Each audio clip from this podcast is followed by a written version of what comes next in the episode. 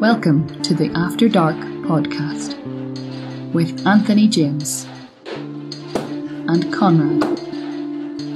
Make sure to subscribe so you don't miss an episode. Hello, and welcome to the After Dark podcast. I'm Anthony James, and that's Konrad. Hello. that's him. uh, new season, new rules. Yeah. How long have you been planning that one for? Yeah, that, that came into my head about five seconds ago, to be honest.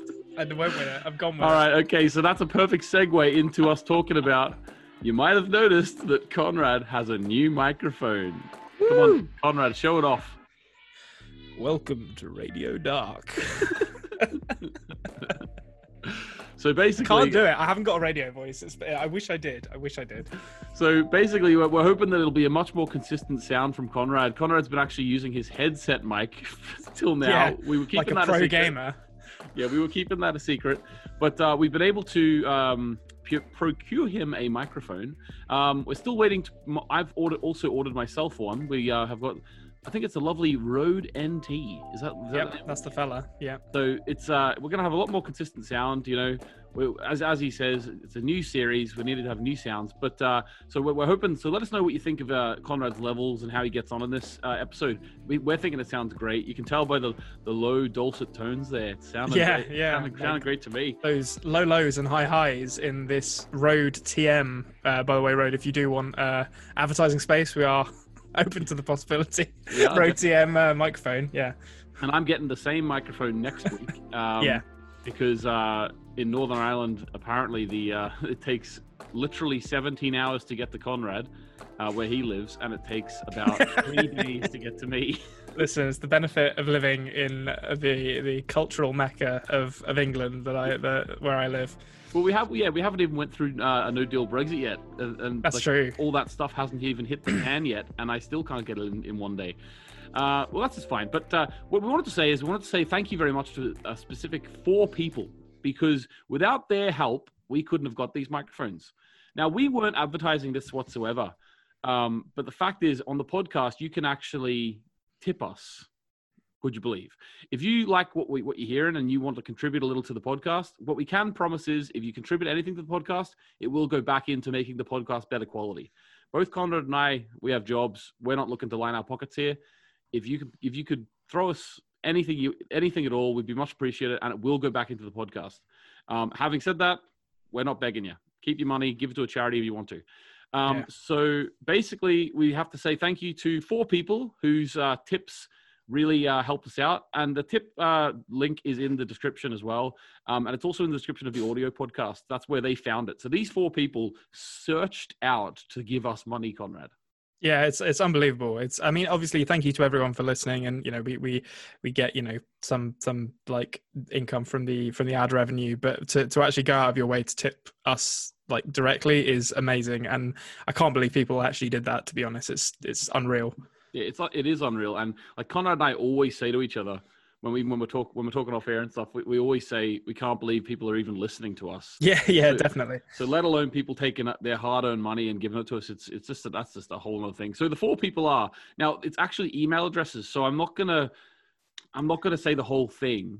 Okay, I, I'm just gonna say sort of one name out of it. Okay, does that make sense? Yeah, I yeah, sure. That'll yeah, that'll be fine.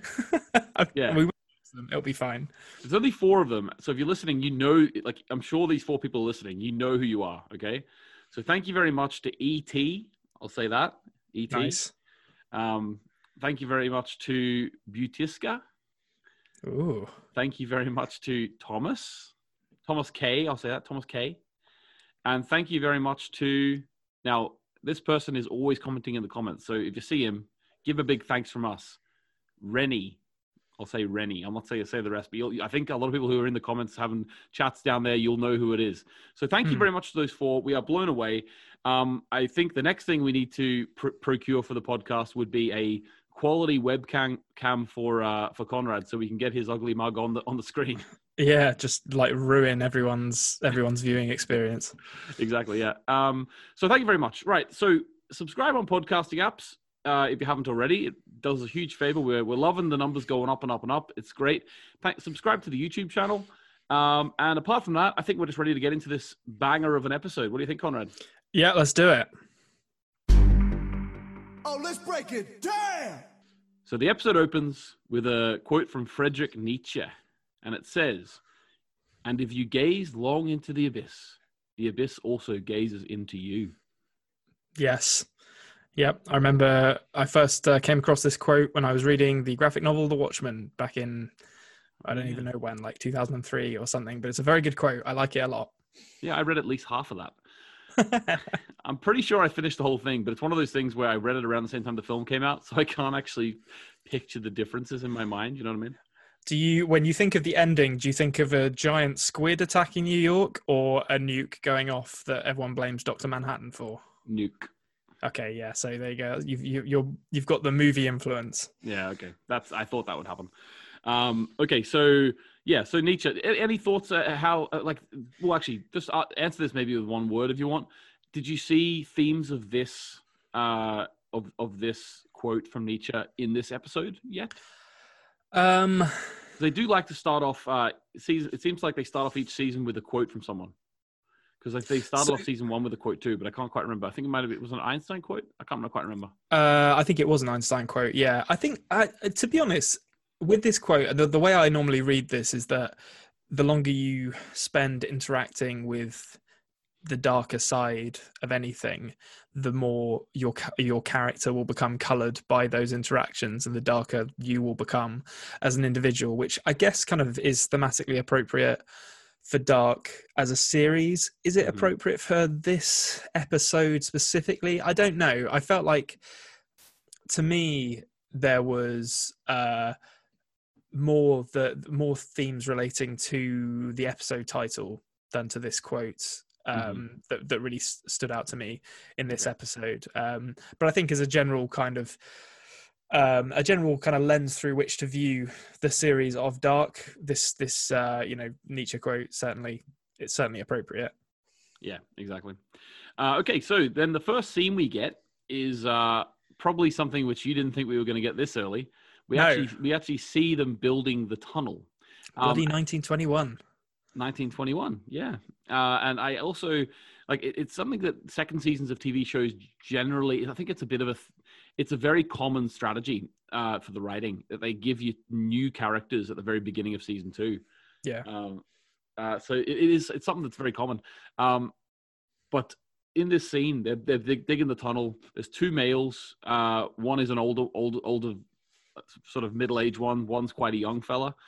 And they're digging the tunnel. Then they go out for a rest. Um, we, we hear them sort of recanting Sig- sic mundus creatus est. Um, and then what happens is it's revealed that the blonde one is noah. Yep. And then he kills the other guy. Kills the other guy yeah. So um oh wow and we also in this opening so I'll, I'll reveal this little tidbit now.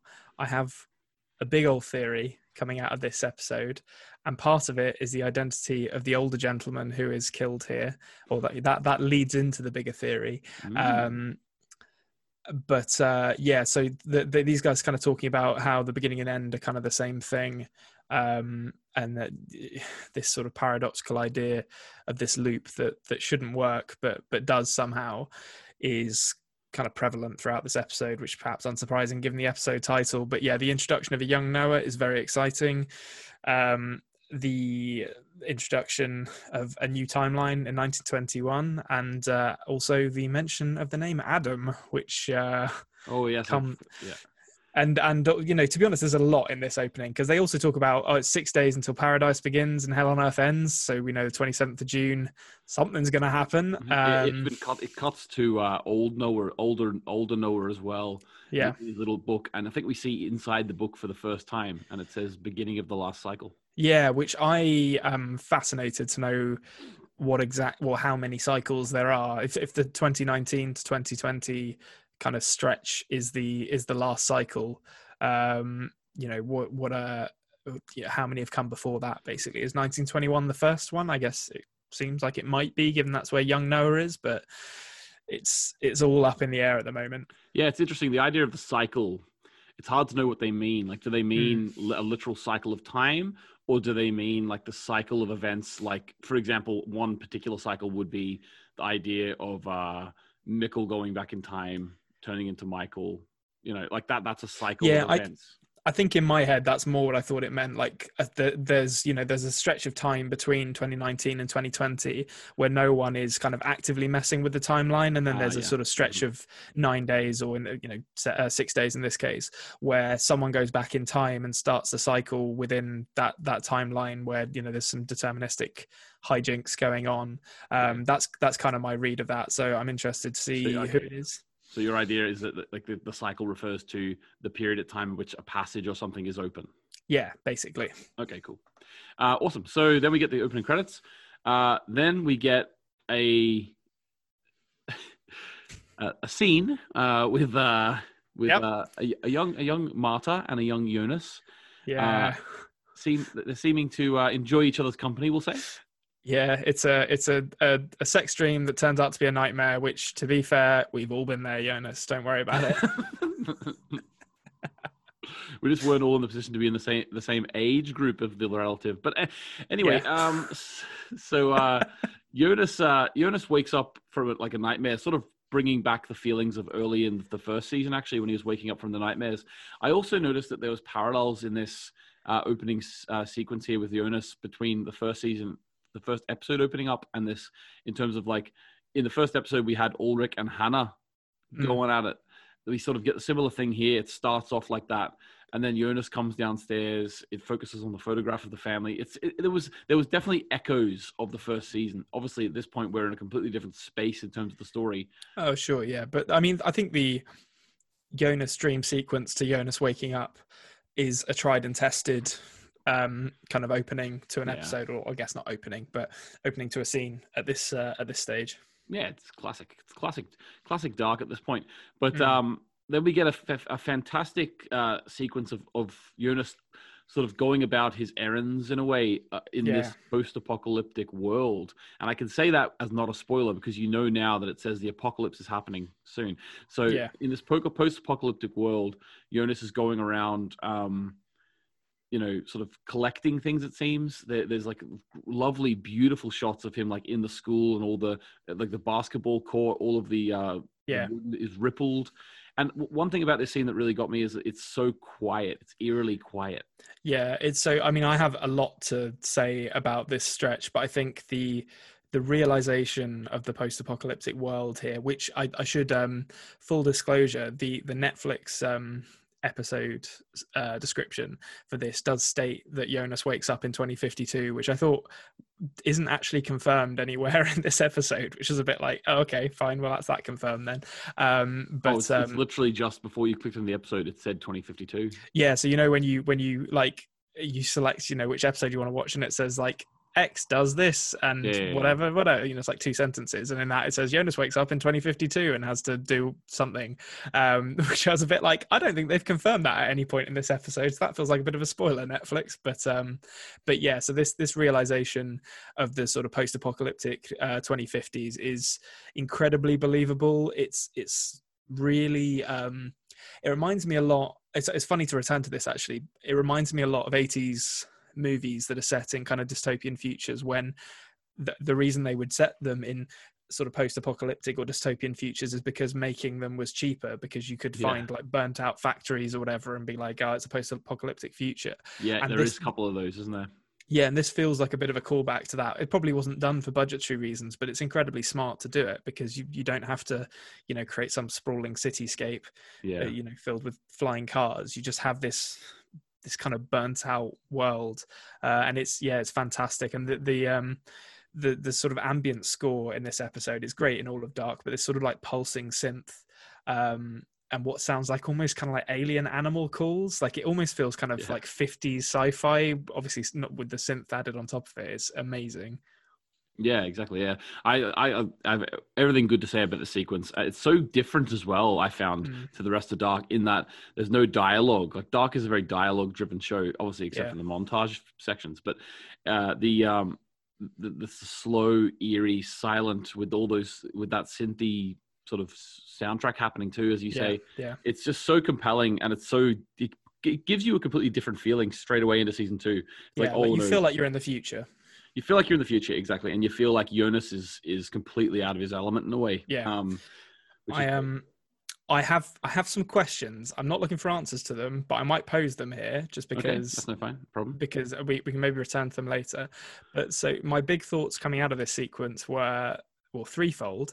So uh, first, uh, Claudia talking about the apocalypse on the 27th of June 2020, which on is the on the rec- the cassette machine. Yeah. yeah, on the cassette and talking about the God particle, which um, I think we'll find out what that is a bit later. But um, the thing, this isn't really a question, more of a statement. But the thing that struck me about that was, and I didn't vocalize this at the time, but my expectation at the end of season one was that um, older Jonas setting off the uh, time machine in the wormhole was the thing that was going to cause the sort of nuclear disaster that would lead to the apocalypse that we'd kind of seen glimpses of. Mhm. Um, so then when I found out that the sort of 2019 timeline was going to continue on for another year, I was really surprised by that actually. Um, so that was that was a nice surprise because I didn't expect to see many of those characters again, or certainly not in the same capacity that we saw them in season one.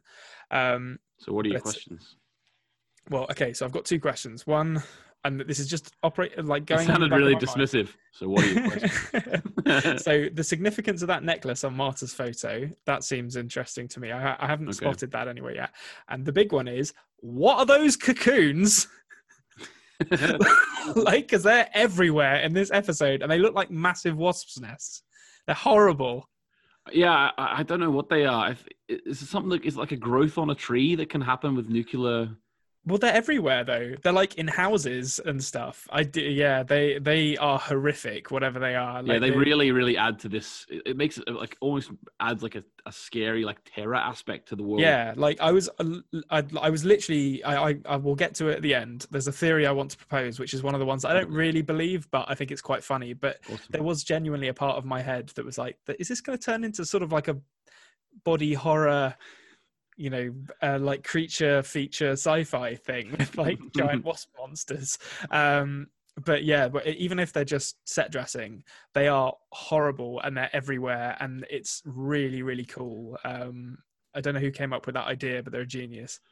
Yeah, it's like really sort of unlike something you've seen before. Yeah, it's it's cool. Yeah, I, I agree. It's great. Uh, okay, so then we get um, we get the sort of what what sort of takes the place of the uh, episode title card uh, of this Yeah. episode. We get twenty first of June, twenty twenty, six days until the apocalypse.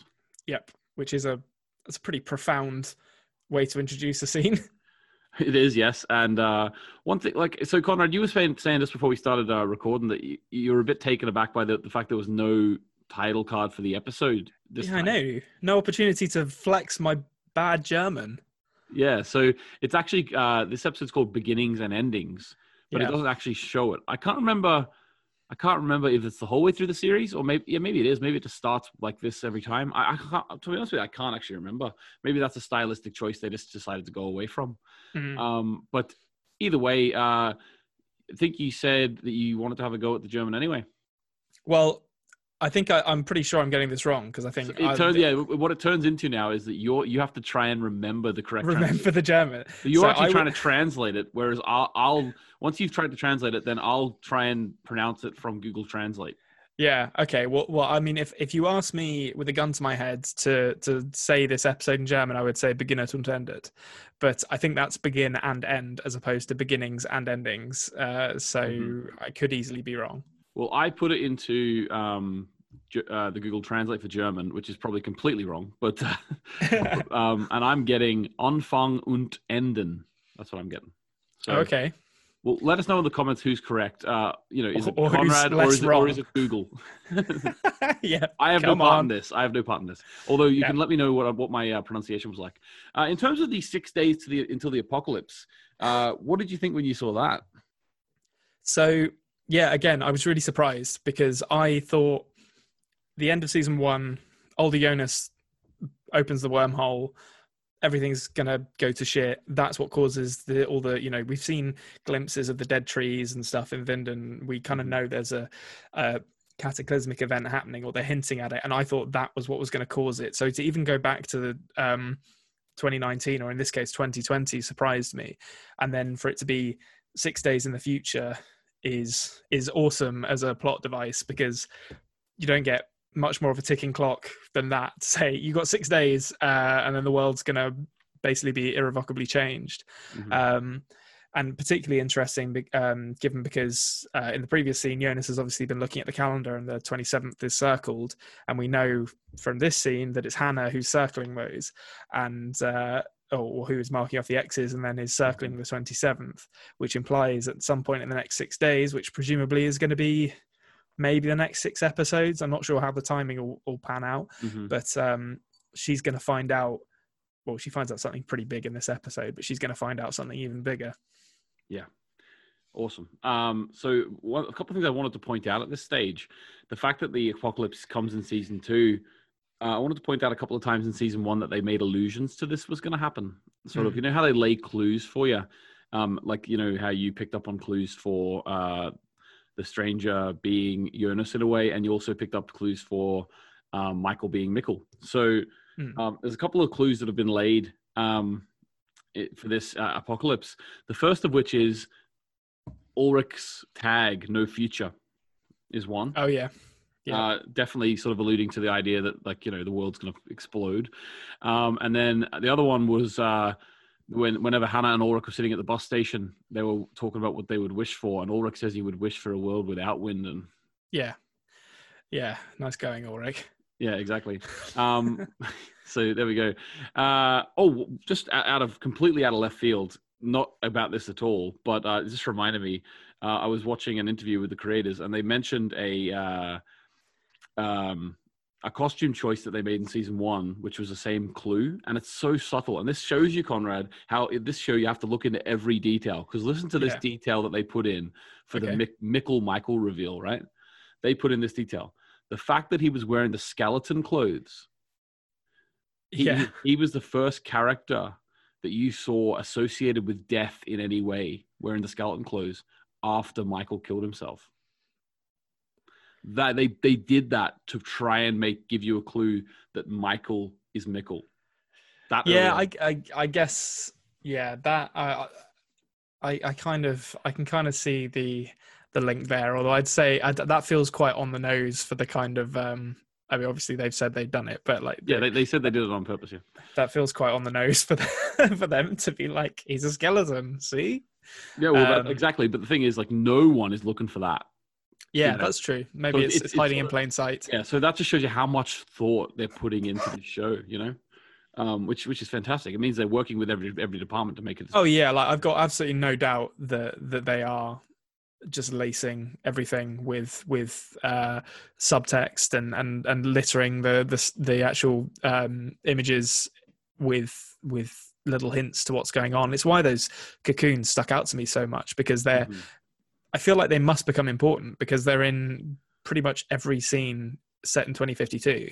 Um, although I, I don't know how they're going to become important, but uh, it's yeah, like th- there's nothing that is done by accident in this show.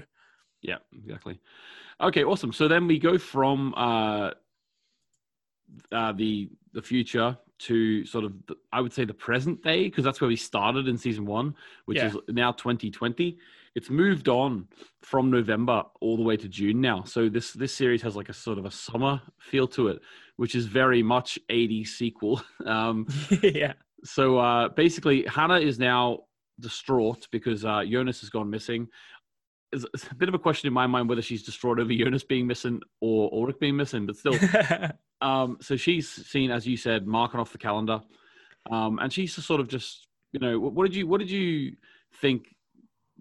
Maybe you didn't really think about it, how many people have gone missing, but when you saw the newspaper, oh yeah, literally got them all missing. It's like Jesus Christ, what is going on in this town? yeah, and they've even included Mads there actually, even though it was 33 years before. Yeah, just they just lump him in as well. Um, yeah, it's it's um it has become sort of systemic at this point. Like something, someone that must be well, as we as we find out, the higher authorities have eventually taken note of the fact that there are like now half a dozen people who have gone missing in Winden in like the last six months. Yeah, Um, but it's I, I just to talk about Hannah briefly. I thought the marking off of days on the calendar it feels it really speaks to me as a, of a kind of low level desperation that a parent would have who's like lost their child because you kind of continue to mark the days since they went missing because you kind of have to believe that they're coming back but she's sort of too broken to do anything else at this point um, which it felt very believable to me Yeah,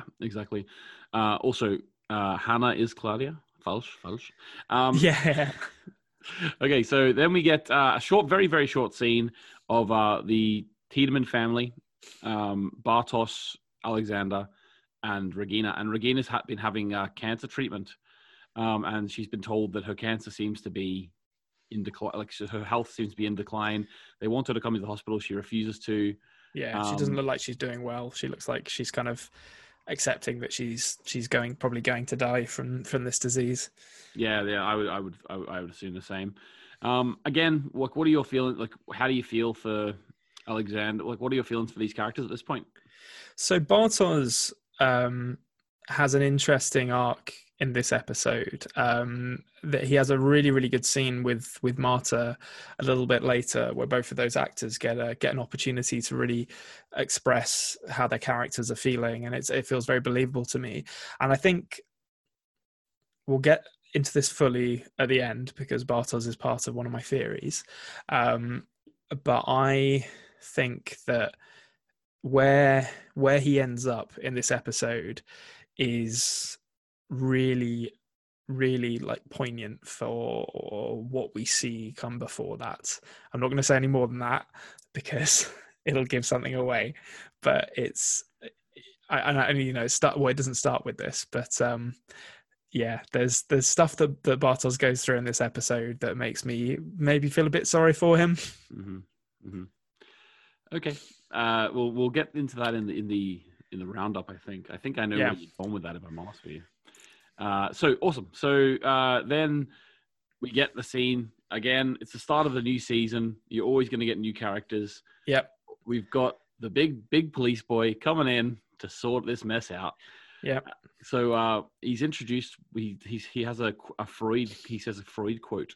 Um, I've actually got the whole quote here. If you want me to read it, so Yeah, go for it. um, He that has eyes to see. Now it doesn't sound as cool in Miesfingen in English as it does in German. Let me tell you that because uh, Hirn. It's it's so good. I, I, I don't know. Like, uh, this is one of the things that I love about uh, about Dark is that just because it's like foreign to me, that that it's every, every line sounds amazing. Uh, but um, so he that has eyes to see and ears to hear may convince himself that no mortal can keep a secret. In if his lips are silent, he chatters with his fingertips. Betrayal oozes out of out of him at every pore. Um, and then he's in one of the funniest introductions to a character. He says, "That was Freud, and I'm Clausen." Yeah. Putting himself on a level playing field with Freud. yeah, Um, yeah, I like Clausen. I've decided already. This this uh, guy played uh, Goebbels in Inglourious Basterds, and he was like a really course sort he of did. he was like really hammy um, in that, Uh, and it's really interesting to see Mhm. him in. I'm going to say it's more restrained this role, but only just because he sort of comes in with this really dramatic introduction, and it's almost sort of like a. Um, it's like a classic whodunit detective almost like he he fe- you feel Yeah. like he kind of he already knows everything and he's just revealing to the characters around him how much he knows gradually as time goes on I, d- I don't think he actually does know everything but he has that sort of air about him and it's really really entertaining Yeah, I know exactly what you mean. I uh, when I I think of Who Done It, obviously I think of Knives Out because that's the most recent yeah exactly yeah big one that, that I thought. Yeah, yeah that exactly exactly that kind of character yeah, and actually, you saying that he was in Inglourious Basterds makes so much sense to me. I can picture him in it now. I love that film. I haven't actually. I could didn't. I didn't know that until right now. I don't know Yeah, how. I, it's- you know.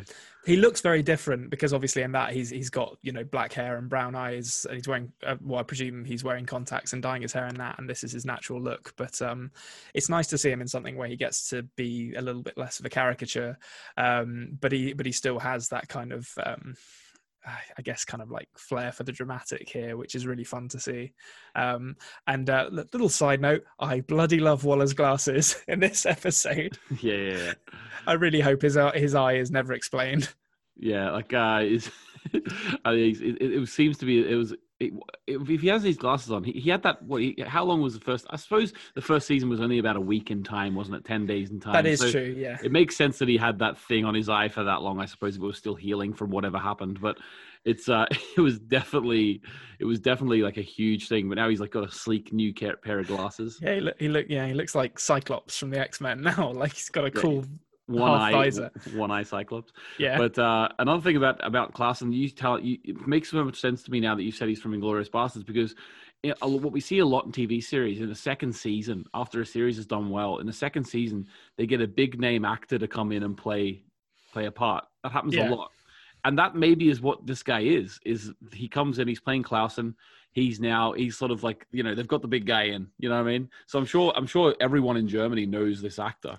I would assume so. If he's been in a Tarantino film, he must be relatively well known um, Yeah. in Germany, um, and probably rightfully so. Because yeah, he's really he's really entertaining. Yeah, exactly. Okay. Uh, next scene is uh, Franziska and Magnus. Um, Magnus with the dreamboat hair here. yeah, Blow up for Magnus between the seasons. yeah, he's he's really put some effort in. Uh, he's got a girlfriend now, so he's he can, he can he's he's basically letting himself relax a bit. I think, but yeah, I love the letting attention. his To, hair down. yeah, the attention to detail actually. Um, actually, it's probably to be honest with you, it's probably to portray that he's not caring about cutting his hair because his dad and his brother are gone. But still, Yeah, um, you know, it is a glow up, but uh, it's also he's got his dye, you know, his bleach hair at the end at the end of the long hair, you know, Yeah. just to show that it's, it's all his roots have grown out. Yeah. No, that yeah, that is that is actually that's a good attention to detail that I hadn't um that I hadn't really considered. But yeah, I guess you know he's probably the implication is probably that, that he's just letting his hair grow because he's distracted. And to be honest, actually, his dialogue in this scene where he, he seems to me that he kind of just wants all this to be over so people can kind of start healing, which is a very Magnus sentiment to have. He he sort of he strikes me as a character who's very much a mediator and and just wants people to kind of be happy and be all right. And I don't know how active he's going to be in anything else, but um, but he, he's a really likable character for that reason. Yeah, and like it, it alludes to that in this conversation where he says it would be better. He would he kind of feels it would be better if every for everyone if they were dead. Yeah, that's kind of what I what I uh, I- what I meant by that. Like because he he wants confirmation. He'd rather get confirmation that his younger brother is dead, so people can begin the healing process. Yeah, I think like he just wants closure now, which is a, a pretty stark contrast to definitely to his mum, even even to Martha to a certain extent as well. Yeah, exactly. And also just just some more flourishing of this relationship, although it very quickly turned into a Yeah. similar ideas from last last season. Yeah, they he still doesn't trust her, and rightfully so, as it turns out. Okay, yeah, yeah, rightfully, yeah, because because he, yeah, we'll get into that when we get there. But uh, yeah, yeah, Yeah. yeah, exactly. So there's still a bit of distrust going on here. All right, then we get uh, Katharina going into the caves, looking very disheveled. It's probably been a rough uh, sort of seven or eight months for her. Yeah, this caught, caught me off guard as well. Actually, to be honest, I did not I did not um, pick her as someone to get involved in this. It makes sense that she would. Um, and actually, also, I will mention at this point, although it's not related to Katharina in any way, I was on tenterhooks for most of this episode with my prediction about Peter Doppler being the next one to time travel. More on that later. I was, Excellent. I was furious. I've never been your- less happy to see Peter Doppler in an episode of television. I, I love the idea of yeah, your idea of Peter just showing up at a different time and not having a clue what's going yeah, on. I would have done it, uh, but but when they were like showing showing Charlotte in the um in the the introduction to Clausen, I was like, Peter's not here. Like, I was really excited. We'll come back to that later. Okay, awesome. All right, so yeah, so we'll we'll also catch up with Katharina a bit later as well. But yeah, as you said, it's interesting that she's going down that route. Okay, so then we get back to Jonas, and again, it's more so it's more slow moving, Yeah, uh, sort of. It's not really eerie anymore, but it's sort of very sentimental. He's going through the graveyard, and while he's walking through, we see a number of different graves of people who presumably died in the apocalypse, but we're not quite sure at this point. Yeah. Um, so they're uh, all the same date. So, well, most of them are the same date. yeah, exactly. And um, so Jonas goes, but uh, Jonas actually goes up to his uh, his father's gravestone and he puts the picture of him and his mom and his dad, which I thought was very touching. Um, Yeah, th- there's a lot of um both Jonas's get a lot of quite touching character moments in this episode. The, we'll, we'll we'll come to it later on, but the older Jonas and the Hannah stuff is very touching, and Jonas's kind of slow acceptance that everyone he knows, or pretty much everyone he knows, is dead, is really touching. I actually I had another question for you out of this scene. Um, one of the graves that's shown is uh, Justina Jankowski, and I can't remember who that is, or if it's someone we've even met before. So you know the uh, the woman who is the uh, uniformed police officer. Oh, the one in the Clausen scene. Yeah, she's she's in a lot. She's in a load of different police station scenes. Um, Okay. dark hair. She's she's Yeah. yeah. She's got a she's got a uniform on. She's basically one of the only uniform cops there is. Uh, that's her. Oh, okay. Cool. Oh, I I don't. I, I wonder if she's actually been named before, and I, I just think I, thi- it. I think I think I'm not sure. I think she does get named at some point. I don't know if she has already, but also Okay. I think it's on her badge. You know what I mean? Like Yeah. Okay. That's cool. I just I wasn't sure when I saw that. I was like, oh, who's this? But um, yeah, I'll just I'll, thought- I'll, I'll nip that in the bud for you, just so you can go on even uh, you can go on better better theory routes. yeah. Uh, but uh, yeah, no. The, the obviously you know the Martha grave is is the that's big one here significant. Yeah, yeah, that's significant because yeah, because there's because no, we know she's alive. Yeah. she's a character with the scar, Oh, and yeah, also Agnes Nielsen. yeah, she's she's both of them. Yeah, Yeah. she, she might even be Clausen at this stage. Who knows? yeah. All right. Okay. Uh, so um, then we get the scene you were talking about uh, between Bartosz and Martha, where they they go back and forth uh, in terms of I don't know. They're sort of just having a go at each other. Really, it starts off quite amicable, and they and you know There's a and there's- tension. There's, there's a, there is a tension, and Bartosz is like, "Oh, I guess this is it then." And it seems like that it is going to end on that tension. But then Bartosz just, you know, he goes, "You know what? Frig it," and he just like he just goes in, he goes in on her. Yeah, yeah. Uh, it- it's um. It's because of Jonas, he says. It's because of Jonas, isn't it? So there was, yeah, there, there was potentially a translation issue here, which confused me slightly. Um, because he, yeah, he he accuses Martha of wanting to end it because of Jonas, and Martha says we hardly ever see each other in regard to Jonas, and he at this point has been missing, I think, for six months. No, I think she, I think she must have been referring to her and Bartosz. Oh, okay. Maybe I just misread that then. Yeah, because I was like, is that just a translation error, or is it hinting at something we're yet to see between I Jonas? I think and, she's and she's her? like she's like not even paying attention to the Jonas thing because she's like countering that by saying, "No, no, Ah, okay. because we never see each other." Yeah, okay, that makes more sense. Um, yeah, so they're both kind of acting, and, and again, this is a very believable sort of state of um, depression and and ha- handling of grief, in that they're both kind of acting like they have a monopoly on grief. Um, Yeah. You know, they're both like my my stuff is worse than your stuff, and the reality is they both have a pretty pretty valid reason for being self centered and very upset. Although Bartosz does uh, completely reconfirm his dickhead status with the popped collar in this scene. Uh, so I'm on I'm on Team Martha on this one.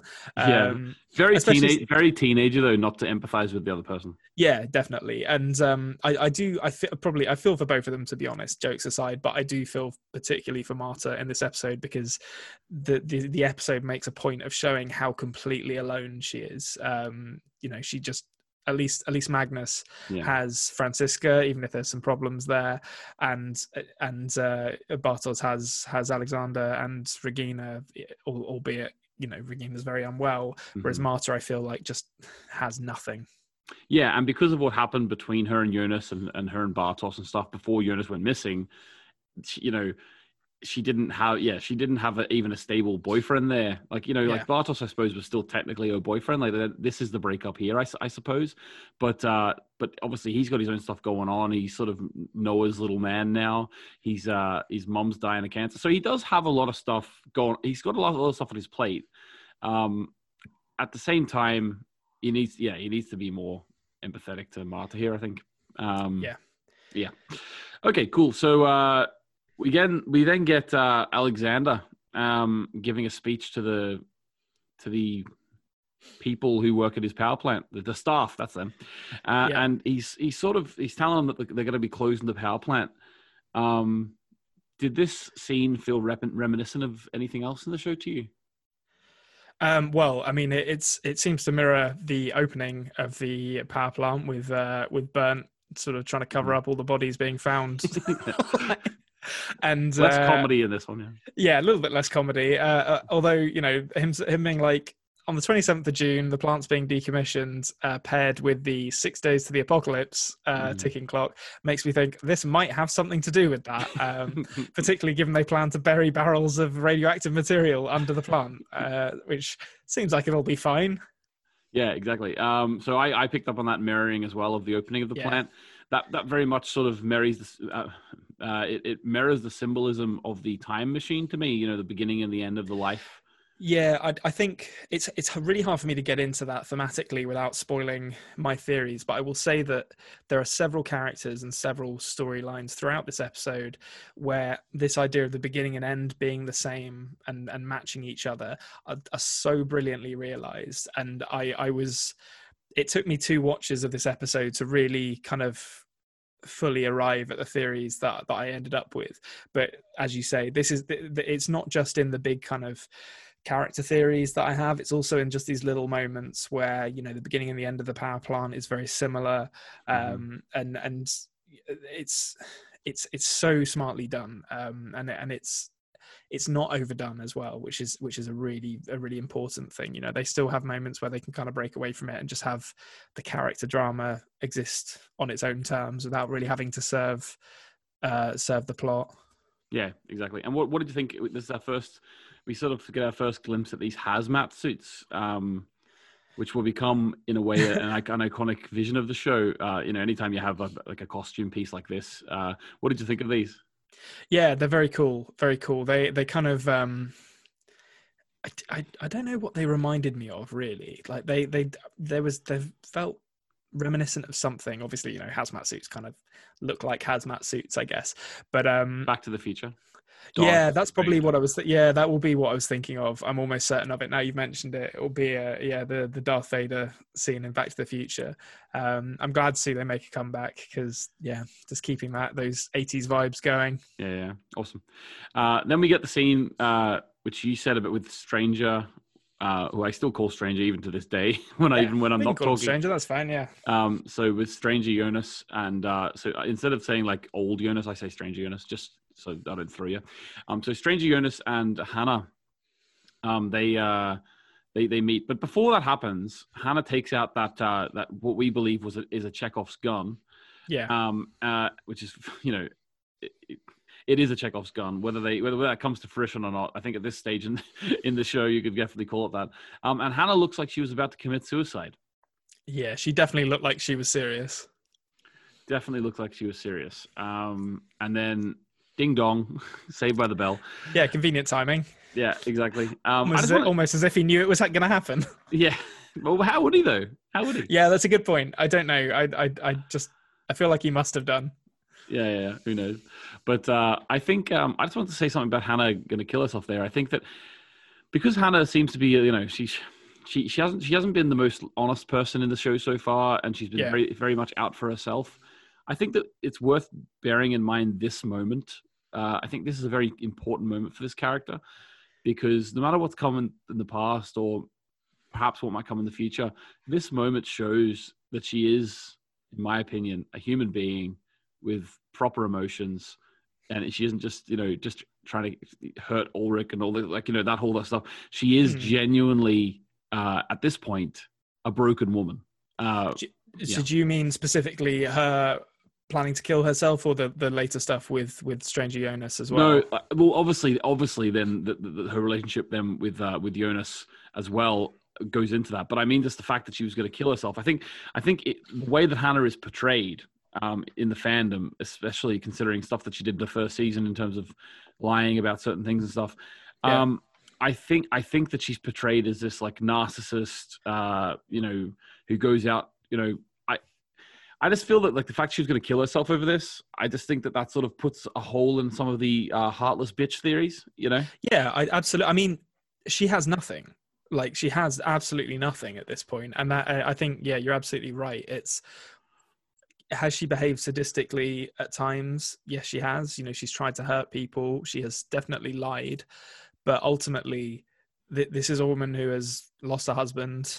Whatever was wrong with that relationship beforehand, it's still a relationship she no longer has. She's lost her son. She's lost her lover what what does she have anymore and you know it's totally believable that she would be considering killing herself and as you say i think it's important to humanize the character both in showing how she's feeling before stranger jonas turns up and after it as well i, I think this is really to this point the only moment of emotional warmth i think i've seen from her Mhm. um, and also for Stranger Jonas as well.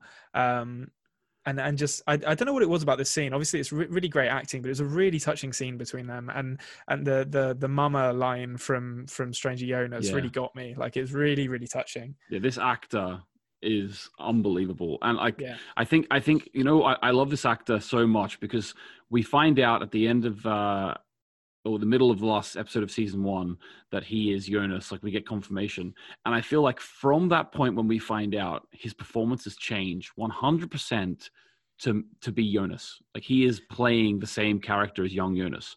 yeah, Um, yeah. Absolutely, I definitely agree. Yeah, and it's it's, just, uh, when he's sitting in the tunnel and he sees his sees his dad with the oil like covered in the oil or the cesium one three seven or whatever it is.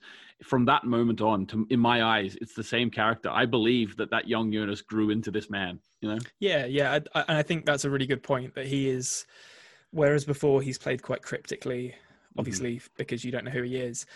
Once he can kind of cut loose, you can absolutely see that he's carrying the exact same pain that uh, young Jonas is carrying with him, only with I don't know how much older he is. uh, Assume maybe let's say thirty three years, but Yeah. it seems like it's probably about that. Um, he, you know, with with thirty years of additional life experiences behind it, but it hasn't. It's maybe dulled them slightly, but it hasn't made those made those marks on his character go away. They're still there with him. Yeah, exactly. And uh, let's let's just uh, like really just like think think about this for a minute. According to Hannah, does she think that she caused Ulrich to disappear by asking Alexander to do it? Make his Well- like, ruin his life. Does, do you think that Hannah thinks that Alexander actually just got him offed? That's a good question. I mean, what, how does how does the timeline line up? So he'd already kind of. I mean, we we she didn't said know ru- he'd gone she said ruin his life or you know make his life of living hell or whatever, and then Yeah. she never saw him again because he. I think that that day is when he went. Yeah, so you maybe she does. Uh, I mean, I think if you were thinking of, about it in the sort of clear light of day, you'd probably expect Alexander to come back and be like, "Oh yeah, I, I had that guy killed," but we know that Hannah is a creature of kind of instinct and and you know uh, acts on emotion rather than necessarily uh you know Logic thinking things through Mhm. so it's totally believable that she'd be like oh well, you, well ulrich has gone missing it must have something to do with what i asked alexander to do to him Yeah, like so she might blame herself for it as well. Yeah. Um, okay, cool. Um, we then get the scenes you were alluding to earlier where uh, Magnus is sort of following uh, Franziska and he sees her leaving some uh, paper, well, probably an envelope or something in it, in a little Yeah. box. We then uh, later see, uh, we'll sort of connect these two scenes together. We later see then uh, Benny, the prostitute, Yeah. coming and picking it up. And then Benny takes it back to the caravan. And uh, Magnus goes in the caravan. little, little moment of comedy for magnus here Little moment. I love. I love the idea of Benny uh, saying, you know, it's on my break, and then turns around, sees Magnus. You know, this this young strapping lad. yeah it's like well for you i'll make an exception I'll make it man. except for you, young man. And then he just then he just like runs out. Um, but yeah, so uh, what do you think about this sort of the, the development? This is a sort of a very slow burning subplot, isn't it? Yeah, so I mean, first of all, bloody Noah ruining the sweet moment between Yeah. Hannah and Jonas with the voiceover saying everything's predetermined, there is no coincidence. Yeah. But I think I'm really interested to see how the Franziska Magnus subplot plays into the wider the wider uh, kind of overarching plot because it can't be coincidence that Noah is being used for voiceover of these two characters. Yet where they stand at the moment, they're really not involved in the plot in the slightest. I suppose this is maybe the beginnings of that because we find out by the end of this episode that Benny has some kind of tangential involvement with the cesium. oh, I keep getting the number after it. Is it 137? That's it. Yeah. Yeah, cesium 137. Um, but I'm fascinated to see what uh, they are giving to Benny. It looked like what Benny was giving back was an envelope full of money to me, Mhm. um, which, given we see Wöller giving her an envelope full of money later in the episode, Yeah. Makes me think that Wöller is perhaps aware that that's being passed on to Franziska and Magnus. I'm not really sure what's going on with this though. Um, yeah, and I, I- and also, did you pick up the relationship between Wöller and Benny? Yeah, so so they seem they seem like they're siblings, which is it, it was it was quite sweet. I thought. Yeah, exactly. I like didn't, didn't know how to act at all, but wanted to have some kind of emotional attachment. Yeah, I, I really like the um I really I really like how even the small characters sort of get their little their little their little pockets of the, the society. Um I Yeah. think um also uh, if any listeners eagle eagle eared listeners picked it up just to quote Konrad from the other day just to just to uh, it picked it up last season. I don't know if you picked this up Konrad. No one commented about this. I called Benny Benny Wöller one time last season. oh, did you? hmm I did not notice that. Yeah, I said Benny Wöller. Giving the whole game away. I know. You know, you basically know the whole of Dark now. I know you've like yeah, like you've, you've just blown the whole thing wide open. Yeah, I as soon as I said it, I was like, "Here come the comments." Oh, I, It was- I mean, like I get. I- I'm not going to say this actually, or I am going to say it, but I'm not going to. I'm going to preface it by saying I'm, I don't mean this super seriously. But as it stands at the moment, Benny doesn't seem like they're going to be that major a character. But I don't know. Like Dark has a way of Uh, subverting those those expectations and suddenly turning minor characters into major ones. So we'll see what happens with that. yeah, exactly, and and also no matter no matter what happens in terms of the Franziska and Magnus plot, I like that there still is some interesting stuff I like going on in that plot. Like he didn't trust her in the first season. I like how they didn't just say, "Okay, these two characters are just joined at the hip. We'll we'll write them as one from now on." I like Yeah, that absolutely, still yeah. there still is some dynamic going on between them.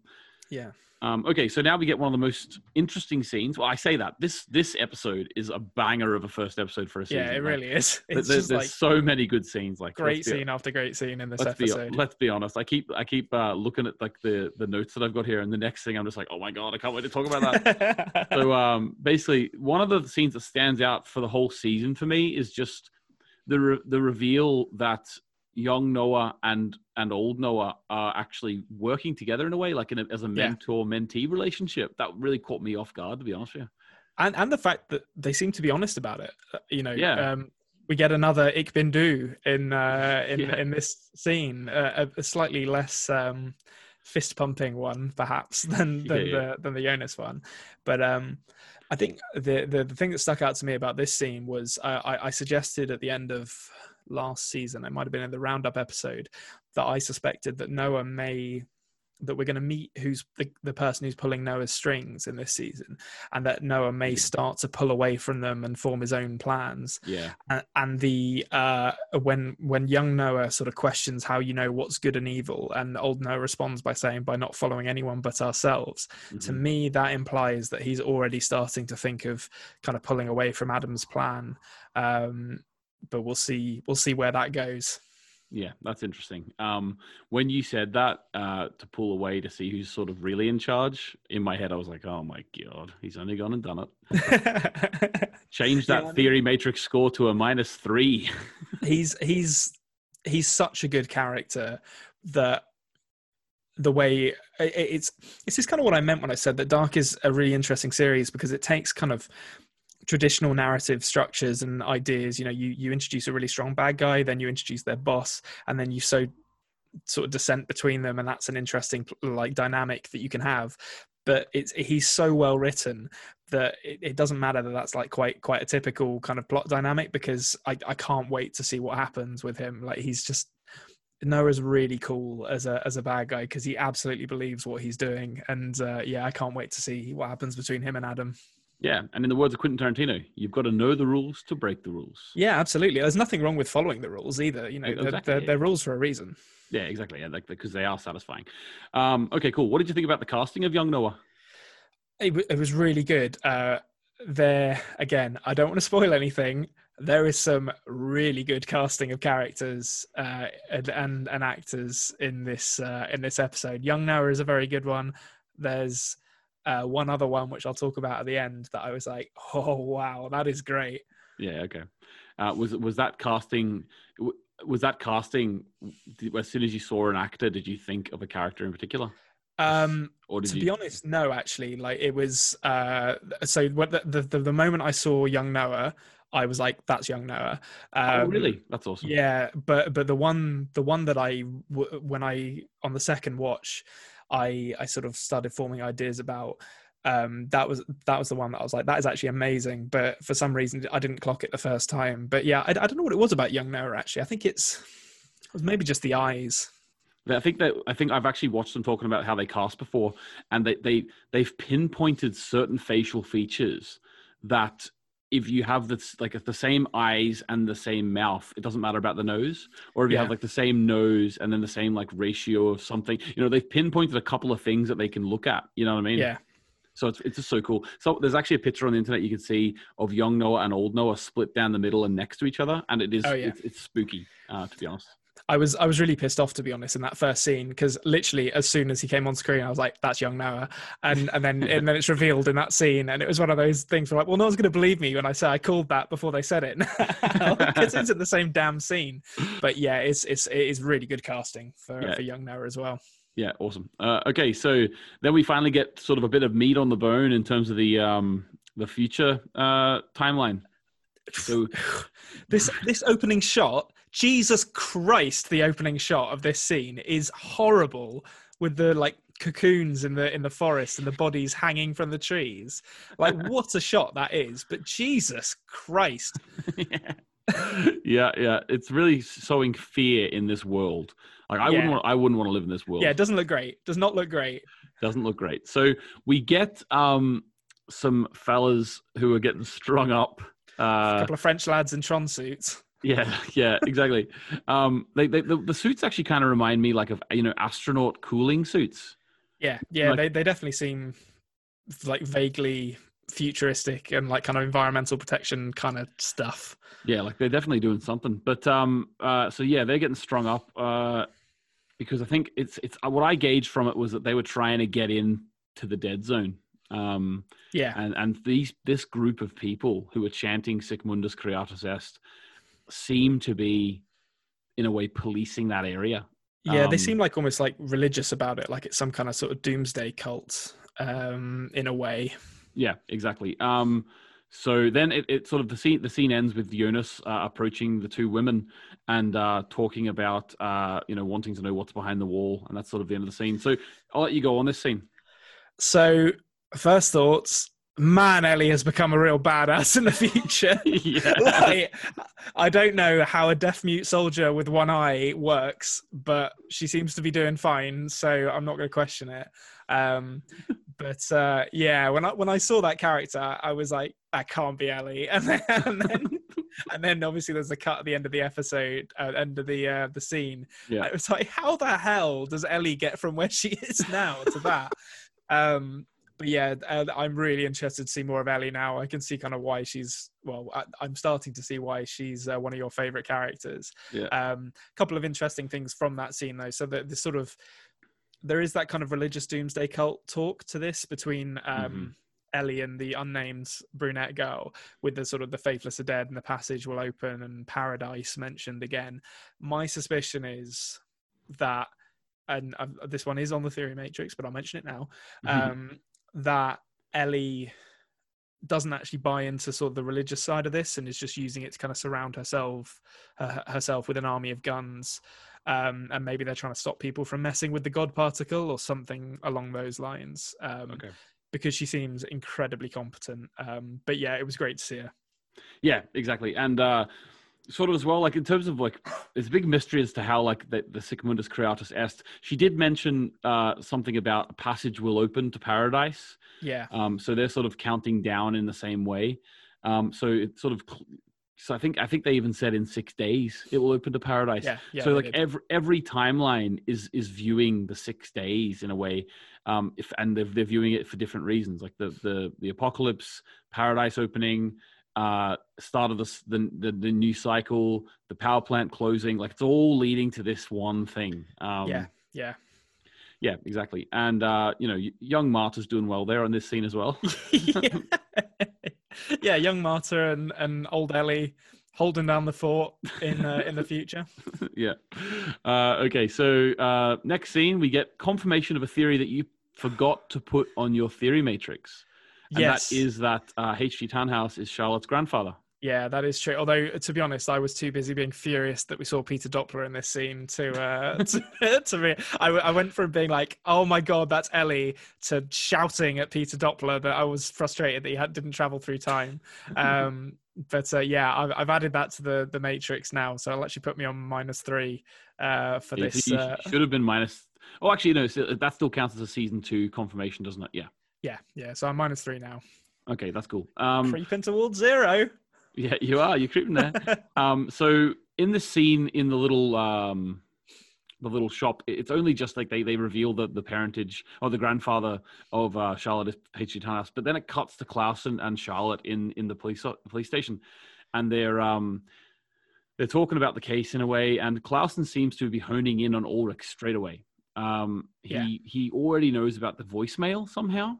Um, Yeah, so I mean, I, it's again, it's that kind of um, that sense with this character that he knows more than he's letting on mhm. is really, really entertaining, and I think it's it's pretty obvious to me from this scene that he he actually I think he starts this scene by asking Charlotte about her grandfather, um, you know, Yeah. just kind of like idle chatter, and then she and then he immediately tries to catch her off guard by asking her about Ulrich and the voicemail by doing like a left turn into a random a random conversation. So he clearly doesn't trust her. Um, He's interrogating his own his own staff. yeah, basically. exactly. Um, and um, yeah, he doesn't seem to trust uh, Wöller either, uh, based on his reaction when he brings the interview notes, which is you know justified given what we know about Wöller. He's probably right. Yeah, he's probably right not to trust Wöller. Let's be honest. yeah, I mean, Um, at the very least, Wöller seems incompetent, and at best, uh, you know, at worst, he's actually corrupt. So yeah, it's all in that shifty eye, you know. yeah, Uh, Um, so uh, Clausen also adds in the little detail that he doesn't drive. What do you think about that? yeah, well, that is not true. what kind of police officer doesn't drive? Like that's an absolute lie. yeah, it's, uh, it's a way of getting closer to people. I think. yeah he just wants he wants to spend some more time with uh with charlotte you know he even says you keep on asking people the same questions and look for little differences in their stories each time they they, they give them to you Mhm. um and he you know I I think it's pretty obvious that he's doing that to Charlotte right now. Mhm. Um, so I'll be interested to see how that develops. Yeah, yeah, awesome. Uh, we then get uh, the great Mikkel Houdini, and uh, Yep. he. Uh, did you notice this time that it is a very young-looking actor? Um, I, I On- meant, on the poster, I mentioned before that uh, I like the attention to detail that the poster is of a young, like even two or three years before they would have shot this. Anyway, it doesn't matter. Oh, I didn't notice. Uh, yeah, I didn't actually think to look for that, but but yeah, I totally believe that they would, you know, have got a younger photo of their of their actor for the for the sake of making it look believable. Yeah, it's cool. So Martha goes in. She discovers what her mother has been up to this whole time, and Yeah. and uh, Katharina's actually been uh, sort of doing the same research that Ulrich was doing. So she's sort of following up on his research, and she's sort of figuring out that there's something to do with the caves here as well. Um, and yeah, so she's just uh, Martha. Now, do you think Martha's going going to go in the same way now as her mother and father? Uh, it's hard to say with Martha because she's so alone. She has nothing keeping her here anymore, Mm-hmm. which does make me wonder whether she might. I I I, I feel, you know, her mother's well, her father's effectively dead unless something crazy happens. Her mother has basically abandoned her.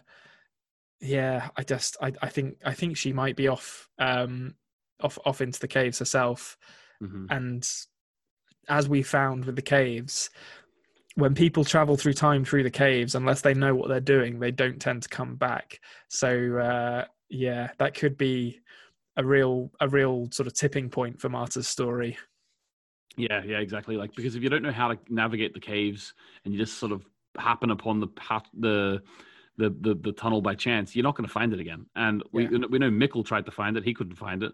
yeah Um, so yeah, so if she does manage to get in there, geez, she's gone.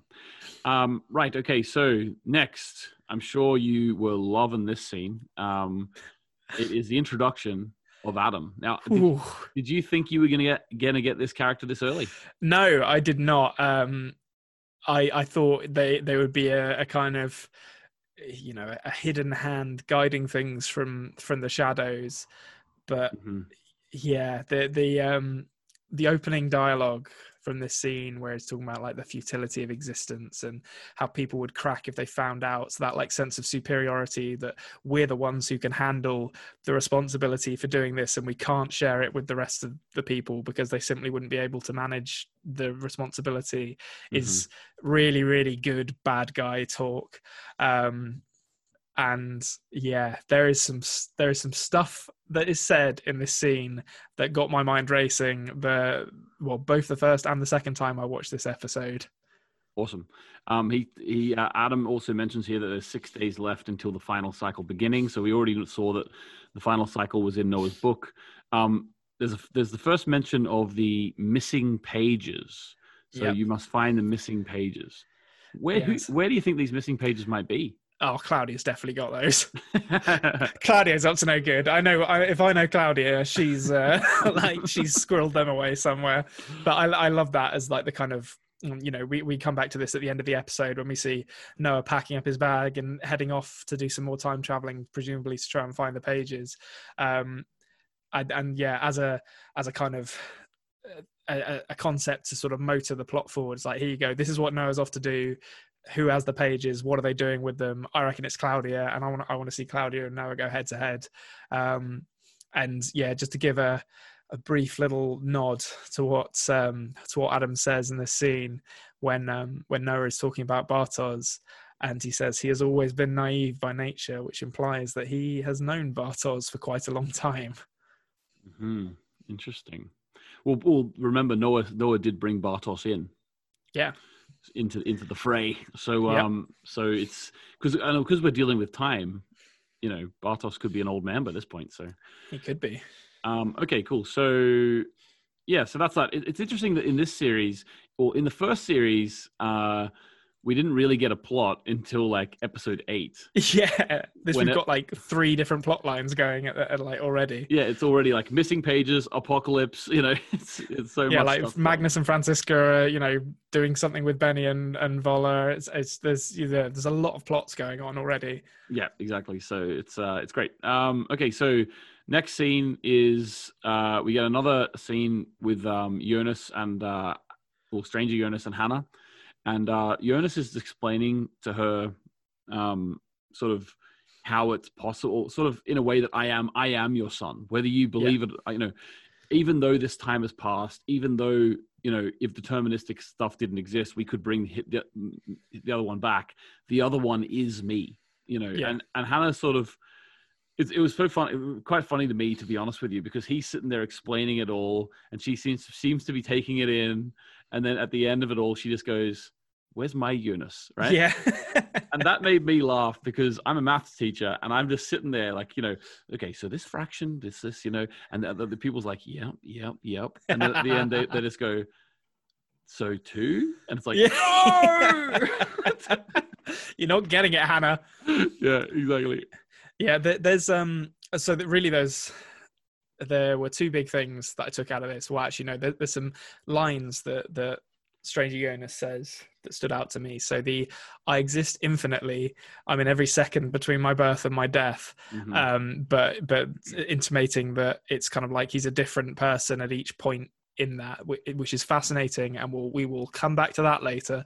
Um, but um, yeah, the, so I actually I, I forgot to mention this earlier, but I thought the end of season one, talking about how I thought opening the um, the portal under Winden would kind of cause the the catastrophe. I mm-hmm. expected strange uh, uh, the um, stranger Jonas to have died as a result of that. I didn't expect oh, to see really? him again. So um, obviously it was a surprise to see him in this episode and then to get this confirmation here that opening it damaged the physical passage by the sound of things which actually makes it harder for the people in the future to fix the past by the sounds of things because they're talking about the passage reopening yeah. and mm-hmm. all that stuff um, was nice to kind of clarify that um, but uh, yeah so so that was really interesting to see and uh, i was i'm not really sure whether it was something that I'm supposed to recognize. But Jonas uh, definitely turned to look at something on the floor at the end of this scene, and I don't mm-hmm. really know what it was he was looking at.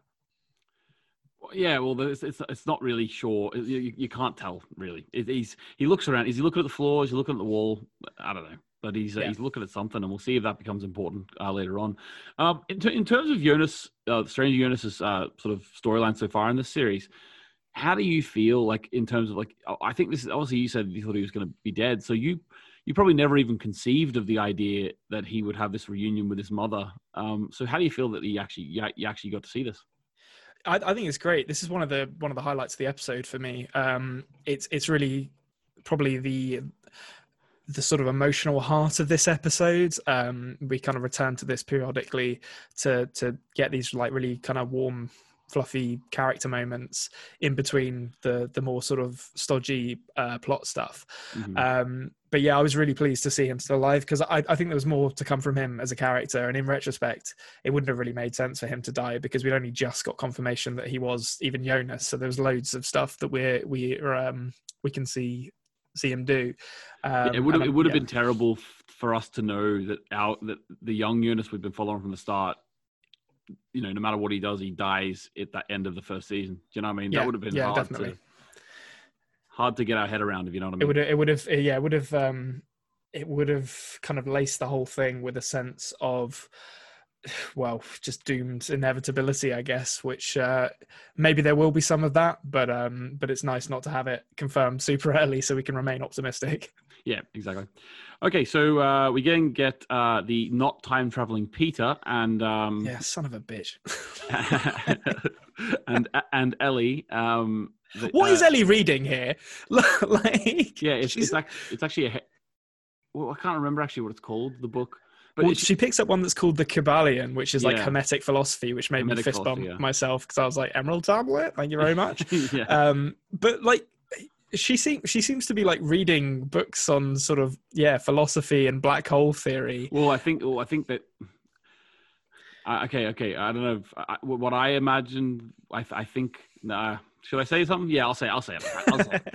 I think that they're actually in HG Tannhaus's clock shop, and oh and- yeah no they are they're they're they cleaning out they- his his shop yeah. yeah. Well, that, she's not really reading it then, is she? Like, she seemed like she was reading it to me i'm just saying my Oh, ellie you and mean- yasin mean- are evil mean the picture book? masterminds You mean the picture book? Yeah Oh, yeah, yeah, yeah the one with yeah, like the i don't know what that is like depi- depictions of the different worlds or whatever but uh my my alien Yasin are evil masterminds theory gained some credence with this because she looked like she was taking that all in. Yeah, we me. yeah yeah we accidentally saw some uh, some some training going on there. Yeah. Um, yeah, so uh, then uh, she opens up the Hermetic textbook. Also, did you notice that the, uh, the the character at the very beginning who got killed by young Noah had a had the emerald tablet on his chest? Yes, yes, I did. Um, which, um, yeah, it's the same tattoo that, that that Noah has on his back, Oh, yes, it is. which is Um, interesting. Very interesting. Yeah. Uh, so basically, uh, she opens up that book and she finds a picture, and in that picture, she's able to pick out Noah. Yes. What do you want to say? Well, it looks like there's a group of people from the 20s, which included Noah and also includes Adam because he's at the front, Mhm. um, that presumably H.G. Tannhaus knew or at least knew of, Mhm. which I haven't really started to unpack my thoughts too much on that, but it must mean that H.G. Tannhaus did he find out about them later after he'd started his own investigations into black hole stuff? I think pr- I think probably. I don't think he's directly involved with with Noah and and Adam and and the people working with Yeah. Adam Mhm. but the sort of um, the, the the picture kind of showing a, a group of people who are involved in this does sort of broaden the scope of the characters we can potentially meet who are working for Adam. I mean, obviously we see that female character um, come and I think yeah they come and get Adam and say they're ready for you or like they're re- they're ready to hear you speak or something um, at the end of his scene with Noah. Yeah. Um, Which implies a, a group of some sort, doesn't it? yeah so i'm i'm interested to see you know what this group is is doing like what they're called or you know what's actually going on with them but uh yeah that i haven't i haven't thought too much about the relationship that this implies with hg tannhaus yet or, or even if there is Okay. a relationship Okay, cool.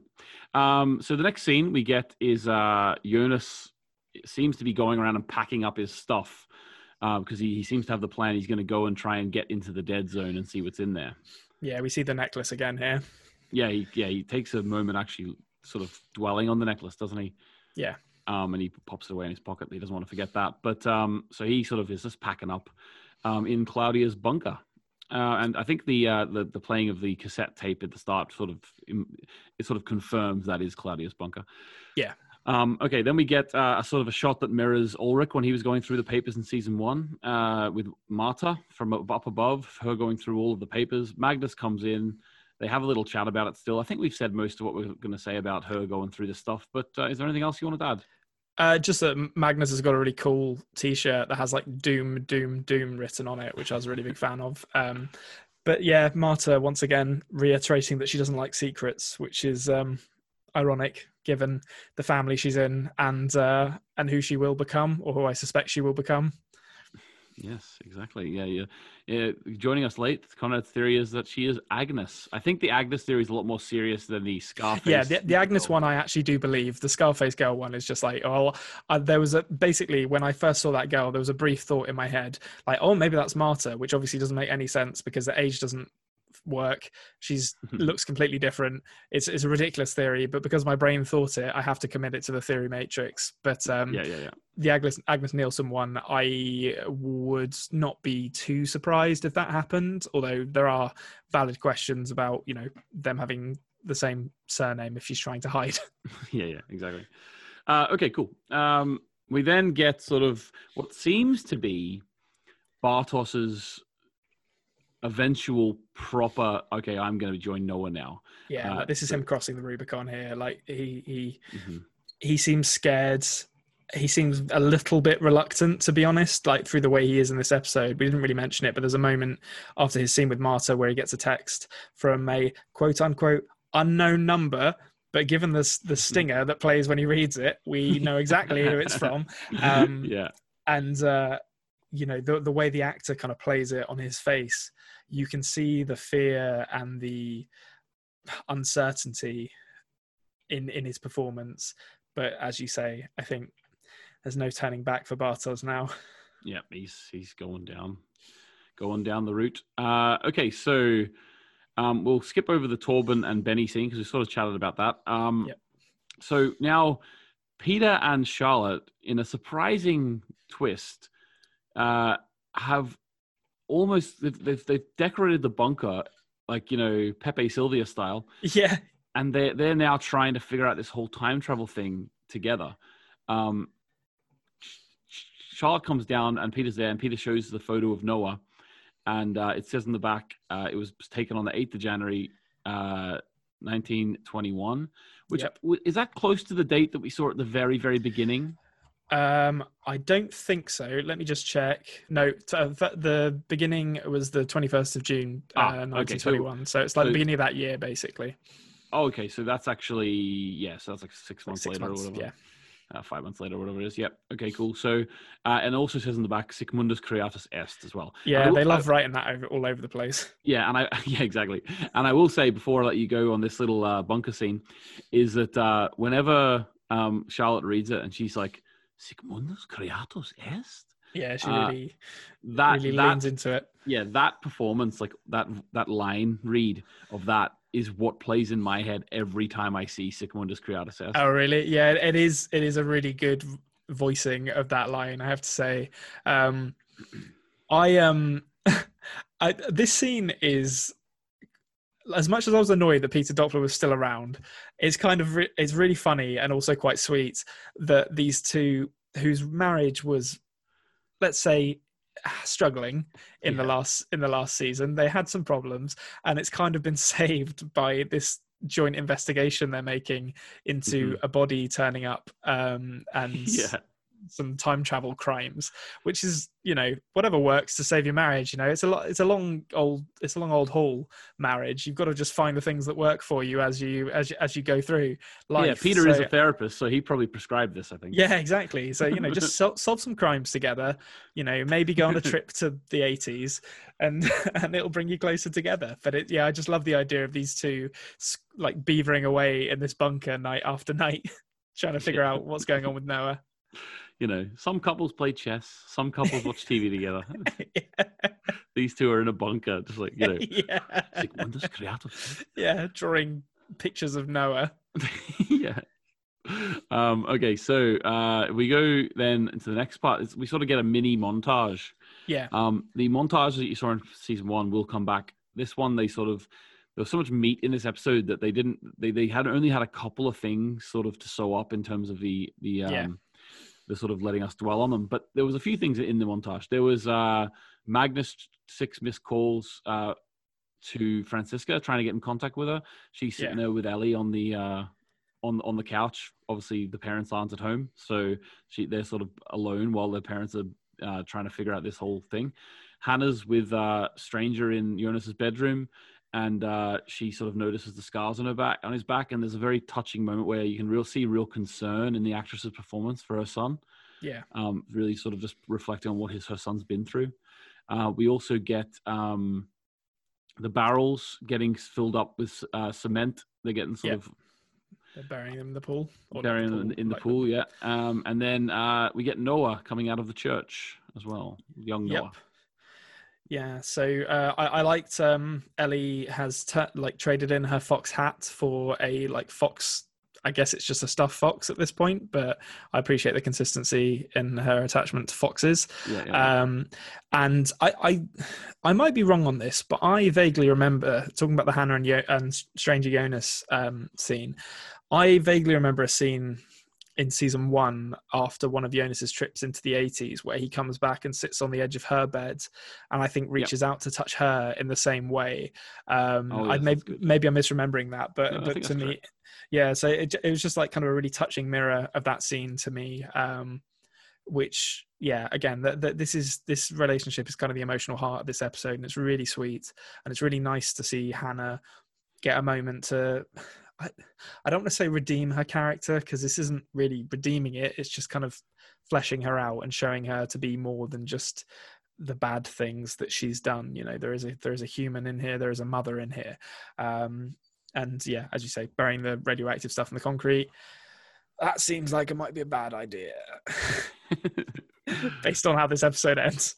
yeah. Um, so just just to touch on the Hannah thing. Um, so far in this in the in the series, no matter how fractious Hannah's relationships have been with any everyone else, there's never been a moment ever that she has been anything but, you know, constant to to Jonas. There, there has she hasn't she hasn't actually ever they've, they've never had a family spat.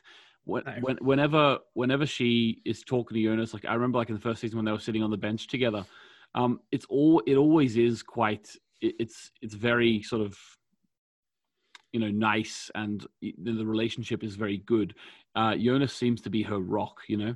Yeah, I think the the closest their relationship ever gets to a negative is when she encourages him to skip school to hang out with her, yeah.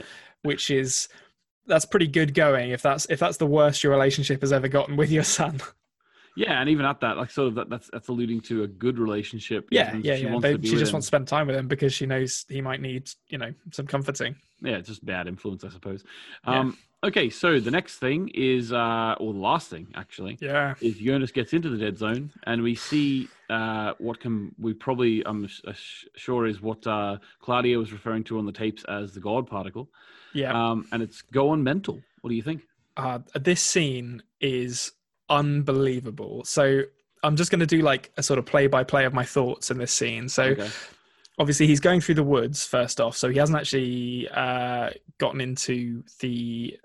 He does cross the wall in this scene, but you see like the the the sort of aircraft, whatever they all are, are flying overhead, and that definitely looks. They still definitely look like something out of Terminator to me, like this kind of futuristic aircraft.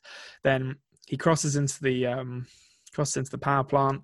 We see the cocoons all over the place again, and they get this kind of like rising, buzzing, synthy sound in the score when they're on screen, which is awesome. And it's just so brilliantly shot and so brilliantly presented. It's it's so tense and ominous. Um, there's this amazing use of negative space when he's inside the plant with just blackness everywhere, and that that kind of lasting shot. Um, when Jonas looks at the uh, hazmat suits and then looks into the gap in the door that's just pitch black, uh, Mhm. which is the, the room that the, the God particle is in. And then the reveal of the God particle itself is so unsettling. And it just immediately, the design of it and the sounds it makes and the way it moves, it just immediately seems really bad. Um, and then there is a, I don't actually know, when did this season come out? Or when did this episode, I guess, come out? Uh, this episode came out.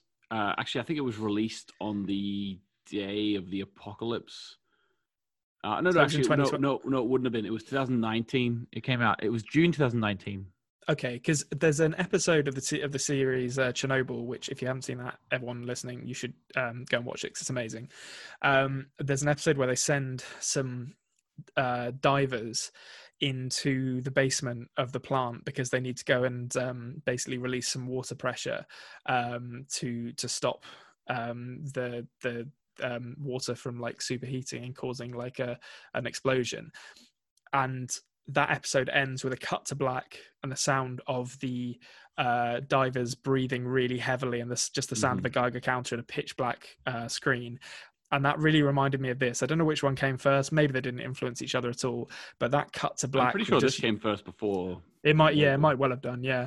Um, but that, yeah, cut to black with just the really heavy breathing of Jonas, and we're just left to sit there and stew on what we've just seen. It's Yeah. such a fantastic ending. Yeah, exactly. Um, all right, I'm sure we'll get into more of it in the roundup. So let's move into there now. Yep, let's do it. Okay, so Konrad, you told me that you have a lot of theories coming out of this episode. I want to go through them as quick as we can because we are pushing the, the, the time. I'm sure we in the question and answer as well. We'll also go into further information about your theories. But before we do that, let's uh, have a look at the IMDb rating as always. Uh, this episode got an 8.9, which puts it actually high up in terms of last year's, uh, sorry, last season's. But um, I think 9.2 was the highest from last season. So what do you think? Uh, I would probably put this in the high nines, to be honest. It was Yeah, such yeah. a good episode. Yeah, yeah, exactly. Uh, it is. It is. Yeah, it's definitely. If not, uh, if not a full ten, like at at this stage from here on out, there's probably an argument for every episode being a ten, in my opinion. Yeah, it's just it's such a good reintroduction to the series. The reveals are fantastic. There's good character moments between you know Hannah and Stranger Jonas and Bartosz and Martha. Future stuff is awesome. Like I, just, I can't wait to see more of more of the future. So yeah, it's a, a, a phenomenal episode. Yeah. Okay, cool. All right. So I think the listeners have all been waiting patiently while you allude to things that you're dancing around. What are your theories coming out of this episode? So I'll start with the biggie, which is actually two, really. So, so on my first watch through, after that scene with Adam and Noah, where um, Adam says Bartosz has always been, I think says has always been naive or, or something along those lines, and it's obviously implied that he knows Bartosz quite well. My suspicion was that Adam was Bartosz, a, fu- a future version of Bartosz, or well, an, an aged version of Bartosz. Um, they have the same eye color, and we know that Bartosz is being recruited into Adam's service, um, or well, into Noah's service, I guess, via, um, but but with kind of Adam's blessing. Mhm. But on my second watch through, I I watched the first scene, and I have never been more convinced that the man who young Noah kills at the beginning is Bartosz, because they look so much alike that it would almost be ridiculous to me if that character isn't an older Bartosz. Um, and also because this theme of the beginning and end matching would to me feel like it works quite well with this idea of like Noah, an old Noah recruiting Bartosz and then a young Noah ultimately killing Bartosz as one of his first acts, or what seems like one of his first acts in Adam's service. Um, That's really cool. Like it's a big, it's the beginning for one and the end of one in one Yeah, moment, exactly. and then the So- beginning for the other and the end of the other. In that's cool. Yeah. So like I'm I'm pretty much like nailed on on that. I think I I I- I fully believe that. So that then raised the question to me: Well, who is Adam? And obviously, there's the possibility that it's just another character. It's not Mhm. someone we haven't met. But to be honest, it's a bit sort of, I guess, a bit kind of meta to think this way. But the fact that his face is kind of a you know scarred and obscured Yeah. made me think that feels like they're maybe trying to conceal uh, a familiarity in this character's appearance. So who could that possibly be? Mhm. Um, and we know that he has known Bartosz for a long time because of how he describes his character, uh, which means to me that it's likely that Adam is someone probably from Winden who knew Bartosz as a teen. And there's only one teen in Winden that we've met who has brown eyes or who develops brown eyes as he gets older, and that's Jonas. Okay. So, there, there's a conversation, and this this leads me into into this conversation that Jonas has with Hannah, where he says that he exists in all times infinitely, but as different people, which to me seems to be heavily implying that Adam is also Jonas. and potentially, I don't know, maybe at the end of his life when he's become, I don't know, maybe he's become bitter and I don't know, twisted by his failures to fix things or or he's become warped by experiences that that strange Jonas is yet to have. Um, but again, you know, it ties back into this. There's almost like this lyrical quality to the narrative structure of this episode and indeed this show, if this turns out to be correct, because we've got sort of Jonas at the beginning of his adventure, Jonas in the middle of his adventure, and then Jonas at the end, and they're kind of guiding this episode and the plot in general to its conclusion. So, mm-hmm. I, I mean, it's possible that Adam is just some random guy that we, that we haven't you know we haven't met before, but I w- I, I'm really interested to see to see where that goes going forward. Interesting. Yeah, so two great theories. I think they do count as two theories, wouldn't they? Yeah. Yeah, I definitely wouldn't. I, I definitely wouldn't mark them down as one. They're way too verbose to be to be one. Yeah, yeah. So that's um, that's definitely two theories. Uh, but yeah, great, great theories. I love that we've already got like you know this person is this theories in the. Yeah. We've got um I've got four more. These are much smaller ones. So I'll probably just fire through these so people people just, just out of curiosity, I want to put a put a question out there. When okay. going through the ideas of who Adam was, was there anyone else who was actually in your mind? And I know like you're thinking about that like he, he's known Bartosz for a while. I think we could agree that that was implied heavily. Um, so well, who else could it be in the storyline? Like I've got someone in my mind, but I don't want to say it because you know I've seen the show, but uh, there's someone in my mind who who who could also fit. So someone else who knows Bartosz. Yeah. Well, I suppose. I mean, it let's, could. Let's maybe say a, a, character who we've already seen talking to himself once. Yeah, I mean, it could. It could also be Noah. It was the the eye color that that made me think it's not an older Noah. Mm-hmm. Okay.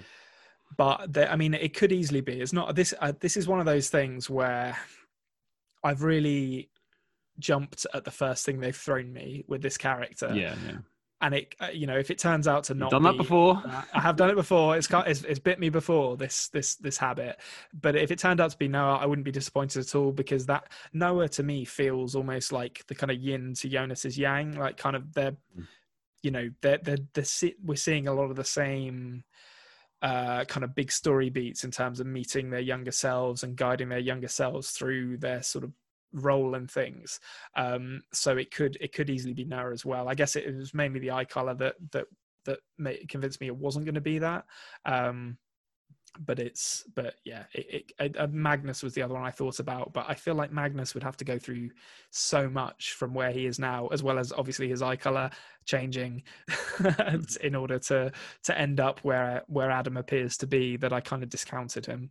Yeah, um, and I think I think you're right to focus on eye color here as well, whether it whether it is Jonas or not, because if they put in that much effort into the prosthetics on the character, why wouldn't they just put uh, like color, uh, uh, lenses in as well you know yeah yeah i mean the, the, the you know the disfigurement might be a red herring but it just and i i felt a bit bad doing it because i was I did kind of have in my head this idea that like, okay, they've deliberately obscured what that person looks like, which to me suggests it's it's someone that we already know. On top of obviously saying that they knew they know Bartosz or implying that they know Bartosz in the script. Um, but um, but yeah, yeah, it certainly made for some for some fun theory crafting. Yeah, exactly. And in a show like this, it, it's sort of it, it, that that is what it's intended for. I think if it was a different type of show and there was a there, was a very clear like Burns victim or something, you know, you shouldn't just be thinking, oh, who could they be? You know, sometimes yeah, people are yeah. are just Burns victims. Yeah, yeah. but uh, but yeah, I, I can I can understand why you're theorizing based on that in this. Yeah. Um, okay, so what were your other four quick ones? Okay, so the quick ones are number one, the apocalypse is going to include some kind of irradiated bug monsters and possibly a war to exterminate them. they either came to our dimension via the God particle or were mutated by the radiation. So that, that, I'm not that, that, confident about that one, to be honest. That makes me think we're going to get in this show, even though I've seen it, but we're going to get in this show that moment where they're like, "You go on, I'll hold them off." Yeah, absolutely. That's where Regina's going to have her sword fight. she's, gonna, she's gonna, yeah, she's gonna she like takes take the, She takes the blade out after all these years.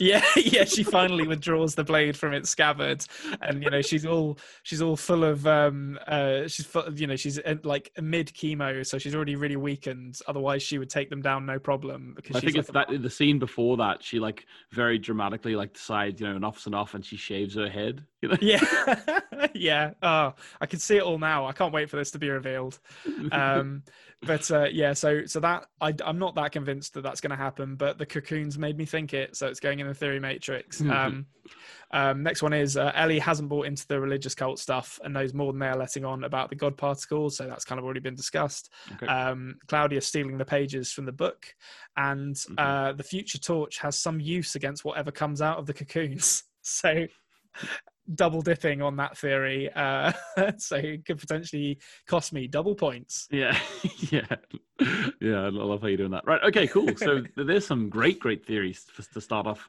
I'm interested to see how they develop across the season. But I would I think you know just to sum it up in general, I think this is a absolute fantastic start to the season. How would you rate? Obviously, it's different starting a second season to, to a first season, but how would you rate this episode in the context of starting a season compared to the first season, first episode of last season?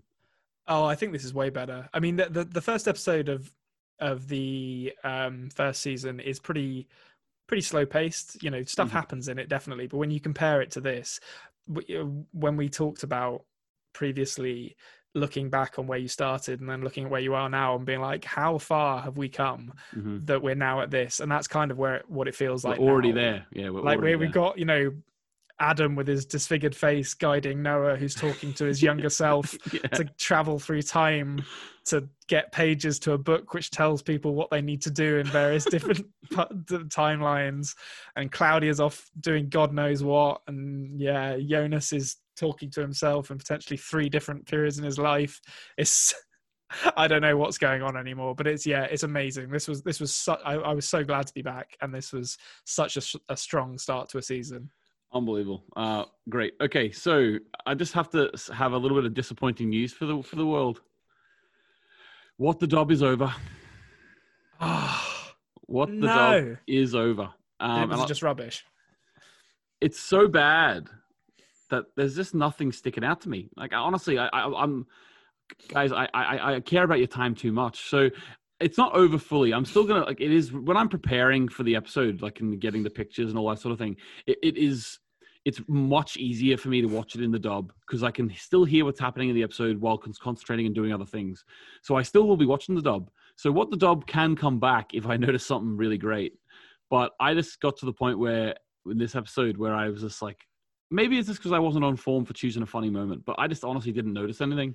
Um, the whole thing is ridiculous anyway. you know, in and everything.